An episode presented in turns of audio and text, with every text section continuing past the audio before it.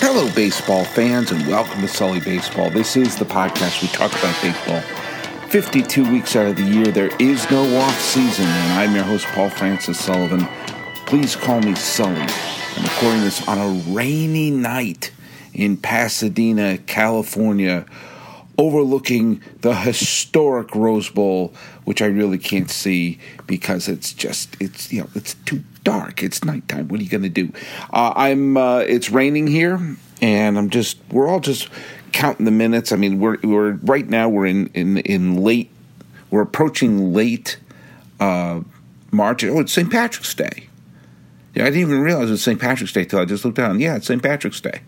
Uh, when your name is Sully, every day is St. Patrick's Day. So, you know, put on the Pogues, do whatever you need to do. Wear green. I'm actually I'm I'm wearing a shirt right now that says uh, the Molly Maguire's Pub and has the harp, and uh, from Jim Thorpe, Pennsylvania, which is a beautiful town in the uh, Poconos, I guess it is, in Pennsylvania. So I guess yeah, inadvertently I'm wearing green on St. Patrick's Day. So there you go.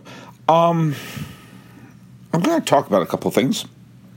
Yesterday's podcast, I talked about domestic violence. I'm going to talk about uh, less heavy stuff for on this particular podcast. It can't all be heavy. Um, I, you know, there was a tremendous amount of time that was spent on veterans not getting deals, and you know that you're not getting long term deals, and there's there's some veterans who are you know still unsigned. You know, we're still they're still on the outside looking in. A bunch of players, including people like you know Jose Bautista, who are just you know they, they don't have a home. They don't have a home, and, and it could be that situation that if you are uh, a player without a tremendous amount of versatility. I mean, Jose Bautista can't play all over the diamond, and you know his numbers are going down, and he's in the wrong. You know, he's in the wrong side of being in the mid 30s. That the idea of giving him a big multi-year contract doesn't make sense. I mean, that's part of the analytic movement. I mean, this is what what are teams supposed to do? I mean, I'm not a pro owner, anti player guy, but I am someone who's saying, wait a minute, what if this is just no longer a smart thing to do? What if someone says we're better off paying money for players to to have their prime with us than to pay for someone to not have their prime? And two moves that took place on uh, Thursday and Friday showed a little bit of what I'm talking about, a little clearer. If you're going to take a risk and you're going to say we're going to give um, a Moustakas a three or four year deal, that's risky. That's risky. And look at what the Cincinnati Reds, not exactly the biggest spenders in baseball, gave uh, Eugenio Suarez a seven year, $66 million contract. And this was a move like, like, you know, I joked, I said, I bet that Mike Moustakas wished that he had Eugenio Suarez's contract, but he gets a seven year contract extension. Now, he has played for the Reds. He's given them about oh, but let's just call it uh, four years of experience. The last two seasons, he showed that he is a you know solid player. He's got some good power, and he's going to be 26 years old. And the Cincinnati Reds, who he was not eligible to become a free agent until 2021, and the Reds just said we're going to buy out his prime. We are saying this is we are putting a we're putting a chance, we're gambling, we're bargaining that Suarez's seven years, which will be basically his prime, you know, the rest of his 20s, that that's what we're going to pay for. You know, we're going to make sure that he is, you know, that he can't bolt via free agency in the middle of his prime. Now, this could backfire I mean, he is yet to have a superstar season. You know, he is yet to be a, you know someone that you look at and you go like, oh my god, this guy is one of the best players in baseball. He is a good player. Um, he's played every game, you know, almost every game the last two years 159 games, 156 games. Has some decent home run numbers, has some good offense, and you're seeing that his you know his total bases, his OPS, his OPS plus is all moving in the correct direction. And so the Reds, who uh, acquired uh, him in a deal with the Detroit Tigers in the Alfredo Simon trade, I say, you know, and he was uh, he was a prospect in the the Tigers organization, and now he's here.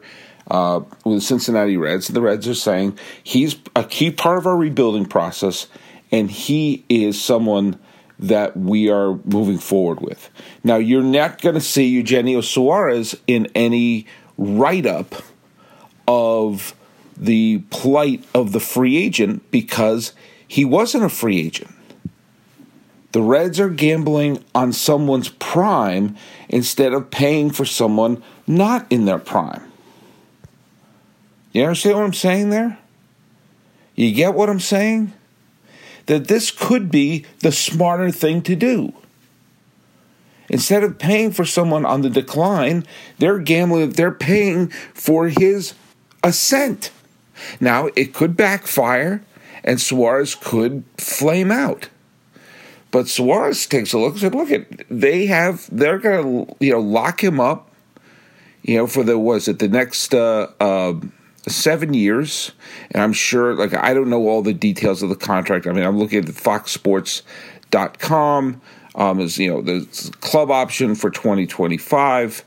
Um, they basically said, okay, you're going to be free agent after 2020. We're going to take five, we're going to get five years out of that we're going to, you know, you're going to move on. We're going to buy out your free agent years. So there's the equivalent of him signing a five year contract in a few years with a team.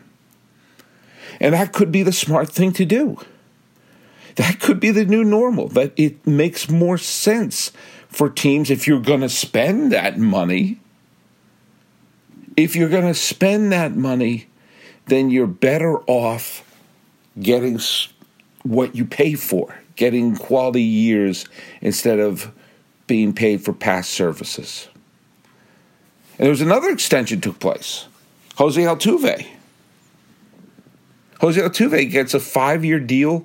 Um, I, again, I'm a little confused of you know when it kicks in and everything like that, but essentially, they are going to make sure that his entire prime is going to be with the Houston Astros, and he will have spent you know the over the 10 over 10 years as a member of the Astros.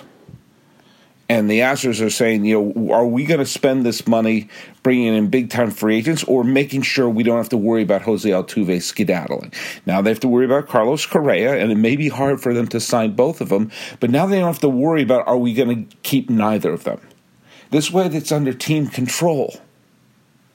This way they can look up. I mean, the minute Jose Altuve puts his big toe on the field in 2018, that'll be his eighth season with the Houston Astros. In this day and age, if you play 10 or, you know, 10 seasons with a team, you really can't ask for more than that. And you're looking at a guy who, in a few years, it'll be 10 years for Jose Altuve, has the gold gloves, has the MVP, has the silver slugger, has the postseason glory you know, is has the batting titles and the hits titles and everything like that, is probably the most likely candidate to get 3,000 hits.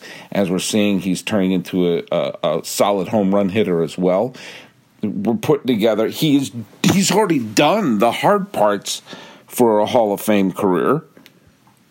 And this way, he'll have the MVP, the championship, and the identity with one franchise, even if he winds up going somewhere else later on in his career. Now, this isn't talking about collusion or anything. In the end, isn't that a smarter way to spend lots of money? Isn't that a smarter thing to do to say we are gambling on Jose Altuve's prime, Eugenio Suarez's prime, and not a player's descent? Mike Moustakas, you know, he's he's young enough that I believe he will eventually wind up. You know, he's going to play this one season with the Kansas City Royals, and then I, you know, if he has a good year, you know he plays with a chip on his shoulder, he'll translate that into a into a bigger contract. And sometimes these deals can fall on their face. You know, sometimes you take a chance. And you know, Vernon Wells is a classic example of that. That he was supposed to be the the great superstar, and the the Blue Jays signed to a long term deal, and he he started to decline once he signed the big long term deal. You know, the Kansas City Royals signed Alex Gordon to a contract that's going to have him there through the end of the 2020 season. They they gave him a big, huge honking contract, and he's already played 11 seasons with the Royals and you know Gold Gloves and All Star appearances and part of the World Championship, but his last two seasons have been terrible. He was terrible last year. You know, he was he. I mean, if you like WAR and and sabermetrics, he was a 0.1, which meant he was he was a replacement player. He was an average player. You know, and that and, and you look at his numbers the last couple of years, whether it's using sabermetrics or using traditional stats, it was ugly. And you could say, Jesus, maybe they should have let him walk and and try to keep Eric Hosmer. But that's the gamble you take, just like the gamble you take signing a free agent. The free agent could be a Bustarinho, Pablo Sandoval, paging Carl Crawford, or it could be a positive thing. But what is more likely to be a positive thing? To hope that a player continues his elite production through his 30s or signing someone in their prime. That's not collusion. That's understanding risk management. That's understanding if we're going to spend X amount of money, which is the best use of that money? The Cincinnati Reds became a big spender this year. But they'll not be listed because it wasn't a free agent signing. I mean, it'll be it'll be tough if you're a player in your 30s and you haven't you, you don't have a multi-year deal. You may be one of those people who bounce around from team to team because that that may just be the new reality. You may see players who retire you know Jose Bautista may not find a team and I, I don't wish ill on Jose Bautista because he was, you know, he was a really exciting player to watch. Hit some big, huge, memorable home runs. Had one of the great bat flips of all time. You know, he played ten years with the Toronto Blue Jays, and part of me just wants to, hey, Toronto, just just offer him something so he can go back to Skydome or whatever the hell it's called now and do what he's supposed to do. I mean, he hit 23 home runs home last year, but a lot of people hit a lot of home runs last year. He played 157 games, but it doesn't mean he was good. He, I mean, if you like batting average, his batting average was terrible. If you like OPS, his OPS was the definition of mediocre. He's going to be 37 and his stats have been on the decline. You know, in 2015, when the, the Blue Jays were terrific, and he not only hit 40 home runs, and if you like RBIs, he knocked in 114, but he also led the league in walks. His OPS was 913. Last year it was in the sixes. In two years, it dropped from the nines to the sixes. Now, do I think he could make a decent DH? Do I think that he could make a decent slugger off the bench? Yeah, but do you know what? There's really not much of a market for that. And that's not a collusion. That's just saying, eh, do you know what? There's not really a place for him anywhere. You know, maybe, you know, there's a guy who's a top 10 MVP finisher in both 2014 and 2015 and suddenly can't get a job. Well, sometimes that happens.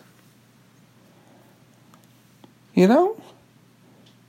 I think what's going to wind up happening is he's going to sign with a team either as a minor league free agent or sign with an independent team, and eventually a team will need a boost or need a home run hitter at one point this year, and he'll find a home and he may translate to another contract. But isn't it smarter to sign Eugenio Suarez than Jose Bautista right now? Does that make me anti union? Does that mean I'm a union buster? And I'll tell you the other thing next year, I mean, if they're still doing this whole, you know, qualifying offer, if you take a look around and say, you know, you start sniffing, saying, hmm, what's out there? Accept that qualifying offer. you know? It, you know, it would have been an additional $10 million or something like that in Mike Moustakas' bank account. So there are moves, there are signings being done. It's just not the big free agent signings in the way that we were hoping for this big feeding frenzy. But it, it leads to another thing that, that, that struck me. I haven't talked about the the Jake Arrieta signing very much because it, it's it took me a day or two to kind of digest it. The Phillies brought in Arrieta because they have so much money off the books now. Their payroll is so low, and they're a high revenue team, and they have young pitchers like uh, you know Nick Pivetta and Jared Eickhoff and Aaron Nola and Vince Velasquez, and say, hey, what if we put a major league like like a a solid major leaguer in that that team? Now, I really think that if I were Washington, if I were the Washington Nationals, I just would have signed Arrieta and said, screw it, let's just have the deepest rotation we could have. But he's with Philly now, and it's a three year deal, which is a smart deal. Because I do think Arrieta is going to be good this year. I really do. I think he's going to be a solid pitcher. And he might be pretty good the second year. By the third year, I think he he will probably be out of gas. But then, you know, there's no such thing as a bad one year deal. And having someone like Arrieta take the pressure off of a Nola and a Pivetta and everyone like that may not be the worst thing in the world. Kind of like when you look at their infield, and you know you have some players like you know Freddie Galvis and you know Cesar Hernandez who are you know who are promising, but you also have you know Maikel Franco who was terrific out of the gate, but has been really struggling since. To put a Carlos Santana at first and say, you, you don't need to worry about this. We got it. We got we got first base. You don't have to worry about first base. You know, the thing about what the Phillies are doing is I'm looking at them going, are they going to be a surprise contender? Especially if they look at the remaining free agents and say, wonder if we could just fill in whatever holes we need to right now. You can rebuild and win at the same time, especially if the moves that you make while you're rebuilding are not long term moves that will clog up your payroll, but are short term moves that are allowing you to rebuild and develop. You know, I keep thinking about that 2013 Red Sox team. The 2013 Red Sox won the World Series in a rebuilding year. That was a rebuilding year. And they won it all. And that sounds weird because you rebuild a team to become a champion, not become a champion with the rebuilding. It just happened that way. It just happened that they were they, you know they took a look at the team that they had in 2011 which was supposed to be the championship team and they committed long-term deals to um, uh, Adrian Gonzalez and to Carl Crawford and they had other long-term deals that just were not working out. And they shed those contracts and said we're going to focus on building a team up from within our organization and while some of those players aren't ready yet, we're going to bring some other players in short term. They are not long term solutions. Jonny Gomes was a short term solution. Mike Napoli, Koji Uehara, uh, Jake Peavy, uh, uh, who was brought in in a trade, but um, who are some of the other ones? Uh, Drew, Um, I mean, these were all uh, Shane Victorino. These are all players who just going to give you a couple of years. We just we need placeholders. And when you see some of these teams that are tanking, you could look at that Red Sox team and say, "Hey, look at we can still build for the future." And the Red Sox did. It went, you know, they built up the Benintendis and the Xander Bogaerts and the Mookie Betts and the Jackie Bradley Juniors. All of them got to gestate through the farm. And yes, Bradley was part of the 2013 team as a reserve. He didn't wasn't on the postseason roster. And yes, Xander Bogaerts wound up starting a good deal of that postseason, especially after Will Middlebrooks faded out. But they were building a team and they had these temporary stopgaps. And that could be the solution for some of these unsigned free agents, especially for some of these teams that are indeed tanking. You know, if you say, all right, we're not going to go for it this year, maybe part of not going for it means you're building up your farm system, but you're not rushing them. You're allowing them to develop, you're allowing them to put together, and the players you put in there are not going to clog up your payroll and not going to be, oh, God, we got this guy for another five years. Red Sox didn't do that, and it wound up working out. They won the World Series in 2013 that bought a little goodwill with a franchise. And by 2016 and 17, they were back to back division winners, and now they're a contender again. With a lot of players that they built up from the farm and a lot of deals that they made that they could not have made without what was available in the farm, especially the Chris Sale trade. So the Phillies bring in Arrieta and they bring in, you know, that they have um, brought in some veterans to a team that is quite young, that they have a team that they put two sticks of dynamite in a few years ago to rebuild. The Phillies could be an interesting club, especially if they allow the rebuild to happen and to use band aids that will be gone in a couple of years there's going to be a tremendous free agent class coming up that could include Clayton Kershaw, that cl- could include uh, Manny Machado, and will almost certainly include Bryce Harper. And if you have a young team with a couple of strategic veterans there, a lot of money, Philadelphia is a high revenue team, they got a big television contract, and oh yeah, payroll flexibility to bring someone in, then the likes of a Bryce Harper would be a really attractive commodity. And it would be an added attractive commodity if they're not coming off of a 90 something loss season. What was it? They were 66 and 96 last year. The Phillies are an interesting team because if Arrieta can say every five games, I'm going to give you a reliable start. And Nola takes the next step, and Eickhoff or Velasquez want to taking the next step. And some of the other teams that you're thinking may, you know, whether the, you know, the Giants or the Cardinals or the or Colorado or Arizona or Milwaukee, if one of those teams doesn't step forward, stumbles on you know, stumbles on their face like St. Louis and San Francisco did last year, a team like Philadelphia could be quite scary and could be lining up for the big move. You know, I'm looking at Machado, I'm looking at Bryce Harper. Hell, I'm looking at Clayton Kershaw.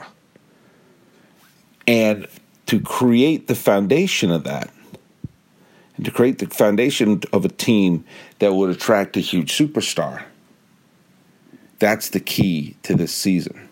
And if they wind up winning and doing something like the Red Sox did in 2013, well, even better. Keep an eye on Philadelphia. If I were the National League, they're waiting in the weeds there. They blew up the team. They got some things back. They did it too late. They dealt Cole Hamels too late. They dealt uh, Jimmy Rollins and they dealt Chase Utley too late. But maybe they've learned from it. And maybe after blowing the team up, much like the Red Sox did in 2011, using strategic players, strategic veterans, the ones who are not signing to the long term deals like you do to a Suarez, like you do to an Altuve, could be lining up the Phillies for the run to the postseason that may take him to the end of the decade as one of the big solid teams, especially if they can do it while depleting the Washington Nationals. All things to think about. And um, by the way, I, I have uh, my notes here, uh, and I'm gonna. I was gonna talk about this on this podcast, but you know what? I'm. I think I've talked about enough. Uh, I am going to talk about the putting the runner on second base concept, which I'm not thrilled about, and why I think the rule of what will help save the pitchers and not have games get out of control. The rule that I think will work that's been brought up, that's been bandied about, to me, it's a no brainer and it won't affect the outcome of the pennant race in ways that some people think of. So that's my little preview for my next episode, which I'm going to drop either Monday or Tuesday. But anyway, celebrate St. Patrick's Day, celebrate responsibly. Go to Sully Baseball. Uh, com, like me on Facebook, subscribe on iTunes, SoundCloud, YouTube, Twitter, Stitcher, Instagram, I'm everywhere. The music is by Ted Factor and Patrick Kaliski. looking around and seeing, you what? There are big contracts being, you know, thrown around, just not to the older players, because that's maybe the direction baseball's going in. This has been Sully Baseball for St. Patrick's Day of 2018. I'm your host, Paul Francis Sullivan. Please call me Sully.